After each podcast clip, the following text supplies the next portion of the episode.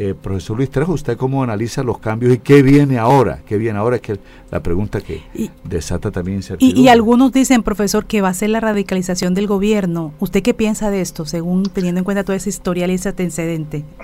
Bueno, antes que nada un saludo a ti Osvaldo, a toda la mesa de trabajo y a la audiencia de, de este programa. Yo creo que podemos hacer dos análisis. Lo primero es que ayer se oficializa la ruptura de la coalición que se había generado en el gobierno o en torno al gobierno con respecto a una agenda legislativa y esa, esa coalición le había otorgado a los partidos tradicionales participación burocrática en el gobierno nacional. Entonces lo que vemos es que salen todos los representantes de partidos políticos tradicionales y ahora sí hay una conformación de lo que uno llamaría un gobierno de izquierda, eh, en el cual el petrismo es la fuerza hegemónica. Eso creo yo que va a generar muchas tensiones en el legislativo, ya que el gobierno entonces deja de negociar o interactuar con los partidos y ahora lo que está buscando es la cooptación de congresistas particulares, ¿no? Entrará en unas negociaciones eh, a nivel individual, pero hasta este momento no se sabe si logre eh, construir unas mayorías que posibiliten que su agenda legislativa, pero en este caso centrándose en las grandes reformas que tendrían como, eh, digamos, prioritaria la salud, después vendrían la, laboral y la pensional, logren eh, llegar a buen puerto en el, en el Congreso, ¿no? Pareciera que el presidente va a asumir unos riesgos muy grandes, jugándose el todo o nada, ¿no? O se hunden las reformas o las saca eso produce mucha incertidumbre y ya él lo pone en un escenario complicado porque estaría ante la posibilidad de que antes de cumplir su primer año todas sus grandes promesas de reforma queden estancadas, ¿no? O se pierdan. Y lo que le quedaría es tramitar el Plan Nacional de Desarrollo y pilotar su gobierno a través del Plan Nacional de Desarrollo. Eso por un lado. Lo otro es que, bueno, hasta este momento son expectativas de radicalización, ¿no? Porque eh, uno especularía, apenas va un día del cambio de gabinete, pero sí hace ruido en cierta forma que no va a haber una voz eh, más sensata que eh, le haga pueblo a tierra al presidente, ¿no? Y uno, lo que se percibía es que quien asumía esa función era el exministro Campo, ¿no? era el que le metía más racionalidad y menos emocionalidad a las decisiones de gobierno y eso lo vimos varias veces, eh, digamos, eh, que se hizo público con el tema de la exploración de hidrocarburos. Él decía, no, sí, hay que seguir explorando esto, esto y esto. Hoy pareciera que el gobierno no va a tener eso. Entonces, si a eso se le suma la emotividad que el presidente a veces manifiesta a través del Twitter, eh, ahí sí se pueden generar ciertas incertidumbres en la medida en que tengamos un presidente cada vez más atrincherado en Twitter haciendo anuncios y unos funcionarios que van a cumplir roles muy secundarios y que no van a ser consultados antes de hacer los anuncios, ¿no? Eso le iba a preguntar, profesor. Surgen tantas inquietudes, el profesor Luis Trejo, abogado, que nos hace en este momento ese análisis, por lo menos radicalizar, como usted lo menciona, un escenario complicado para el presidente porque si se radicaliza, ahí tiene los partidos que en este momento el, el, presidente no tiene mayorías en el Congreso, teniendo en cuenta estos tres partidos que prácticamente están a, espaldas de lo que quiere el presidente. Esa es una pregunta. De estos funcionarios, usted me dice, no hay un polo a tierra. Entonces, ¿quién podría ser ese polo a tierra que antes lo podía hacer el, ministro de Hacienda, eh, el doctor José Antonio Campo? Y bueno, esas inicialmente esas dos preguntas, profesor. Pues, pues yo lo que creo es que ahora vamos a ver que tienen que entrar a funcionar los sistemas de pesos y contrapesos que hay dentro del Estado, ¿no? Entonces, si bien en el Ejecutivo quizás no vaya a haber ese freno de mano, ahí tenemos al Congreso, que, que es otro poder público, que tiene que interactuar con el Ejecutivo, y de último tenemos a la rama judicial, ¿no? También vamos a tener una corte constitucional que tendrá la última palabra en muchas decisiones de, política o de decisiones políticas nacionales, ¿no? Eso, eso nos tiene que dar cierta tranquilidad porque ese sistema funciona.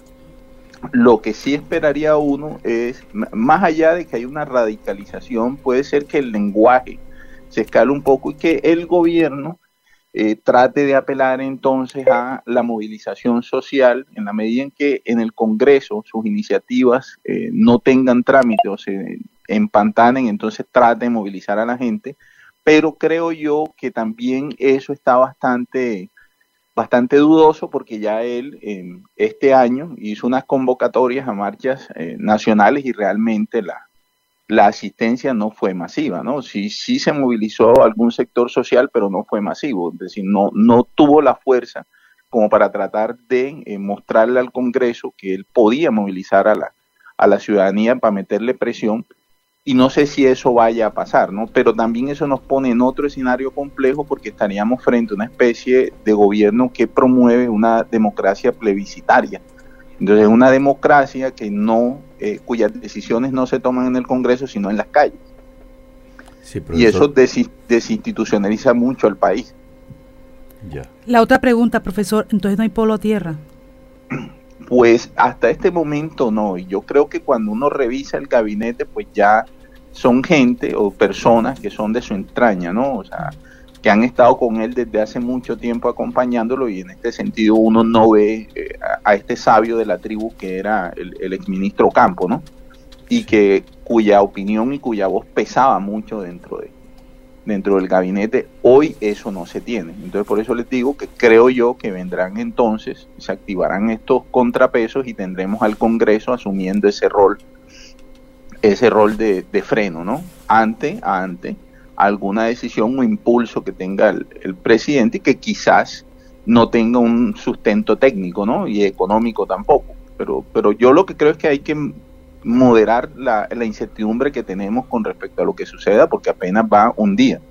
Hay que darle tiempo, por lo menos un mes, a este nuevo gabinete y ver cómo funciona y sobre eso ya empezar a proyectar escenarios. Le preguntan al profesor Luis Trejos, ¿por qué sale la ministra de Salud Carolina Corcho?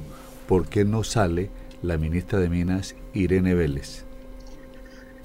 Pues Osvaldo, es una pregunta interesante, ¿no? Uno pensaba que ya a estas alturas el costo político de sacarla era mucho más elevado que, dejarla, ¿no? Cuando perdió gran parte del capital político el gobierno eh, tratando de tramitar esta reforma a la salud y ella en particular fue una persona que generó mucho anticuerpo, ¿no?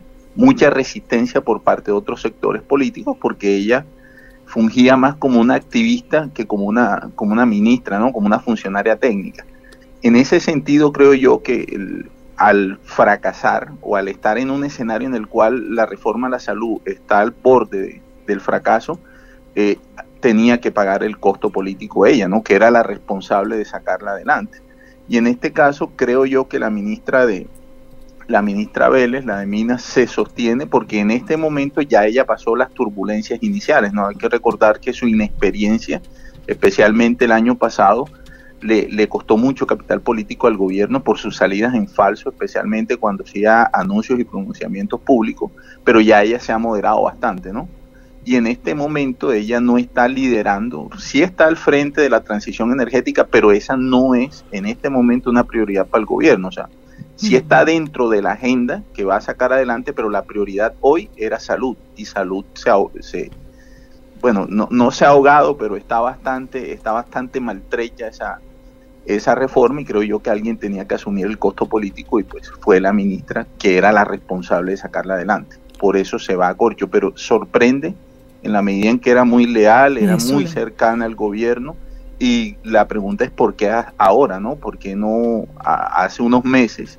Y quizás esas resistencias que ella generó se hubieran atenuado un poco y no hubiera salido la reforma que quería el gobierno, pero sí con algunos componentes importantes de lo que había proyectado el gobierno Petro. Profesor, pero entonces lo que uno puede, esa lectura que uno le da a la salida es que no se retiró, a todos los, los sacaron. Sí, sí, ellos presentan eh, renuncia protocolaria y el presidente es quien decide quién se va y quién se queda. Ella sí sorprende en la medida en que ella no viene de los partidos políticos tradicionales, ella viene de sectores sociales que han estado vinculados a, eh, a la idea de país que ha promovido el presidente Petro desde hace mucho tiempo, pero creo yo que en ese sentido es el costo político que se paga por el fracaso de la, de la reforma. Bueno, llega William Camargo al Ministerio de Transporte eh, sale el titular que muchas veces lo vimos aquí en Barranquilla en la lucha por por porque la, la peaje papiro. el peaje papiro se desmontara. Eh, William Camargo era el, el, el, director de la ANI y parece ser que era el que siempre ponía palos en la rueda como para que esto se levantara, se levantara. Ahora se, se aplaza, se aplaza, se aplaza Papiros. ¿Usted cómo ve la llegada de William Camargo, por lo menos para, para Papiros, para los porteños? Pues Osvaldo, por lo menos es alguien que tiene algún tipo de experiencia en el área, ¿no? Sí se sabía que el ministro debía salir en la medida en que él era una cuota conservadora. Mm.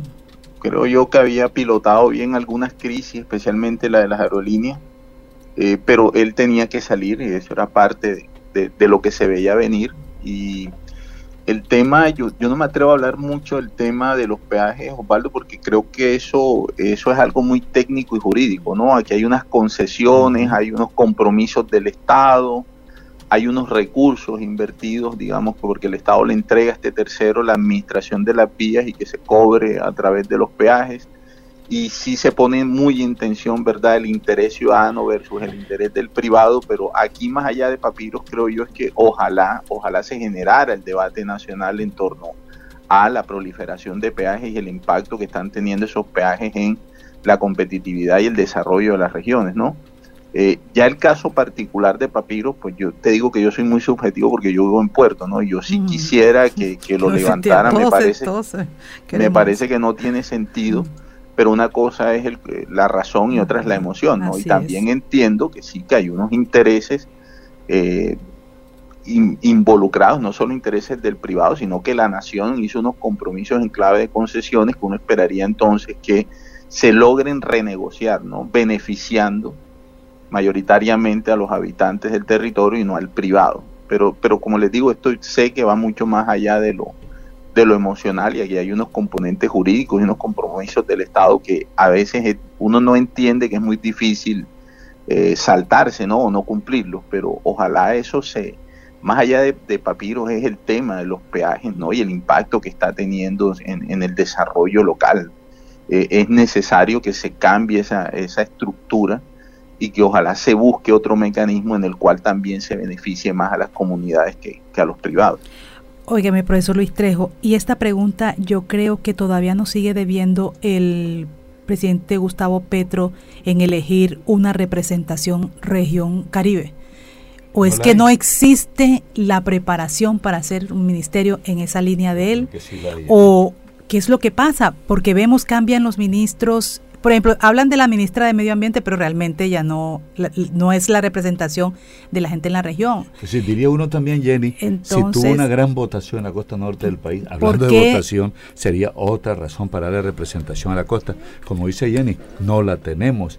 No, no se tuvo muy tangencialmente en el primer gabinete con Cecilia López, bueno, en fin, pero ahora eh, está en este cambio esta eh, No, y la ministra de Medio Ambiente, la gente no la reconoce como si fuera de aquí. Ha vivido siempre en Bogotá. Exacto, entonces, ¿qué pasa, con, ¿qué pasa con funcionario? Yo creería que, y eso es un, una pregunta que hay que hacerle, digamos, a, la dirigencia del, pacto histórico en la región, ¿no? Eh, porque si bien se movieron bastante en las elecciones, vemos que no tienen un poder real de incidencia a nivel nacional, ¿no? Y más allá de la votación y el activismo, pareciera entonces que no hay cuadros que den la talla para eh, asumir eso, esos desafíos nacionales. También creo yo que hay que mirar entre bambalinas, ¿no? Hay que recordar que eh, si bien es embajador, el, embajador Benedetti, él también le ha aportado cuadros o figuras técnicas al, gobierno nacional, ¿no? La secretaria de gabinete, el el, secretario de prensa de Palacio también eh, venía de la estructura de, legislativa Benedetti, pero no, no tenemos en primera línea, ¿no? Y ahí sí creo yo que, como les, decía anteriormente, estamos en, en, déficit en cuanto a capacidad de incidencia nacional. Más allá de la votación y el activismo, eso habría que preguntárselo al pacto histórico en toda la región, ¿no? no solo Barranquilla, sino en la región. Es decir, ¿por qué no logramos incidir en esos escenarios nacionales a pesar de que la votación fue importante y que la región tiene una expectativa muy grande con el gobierno?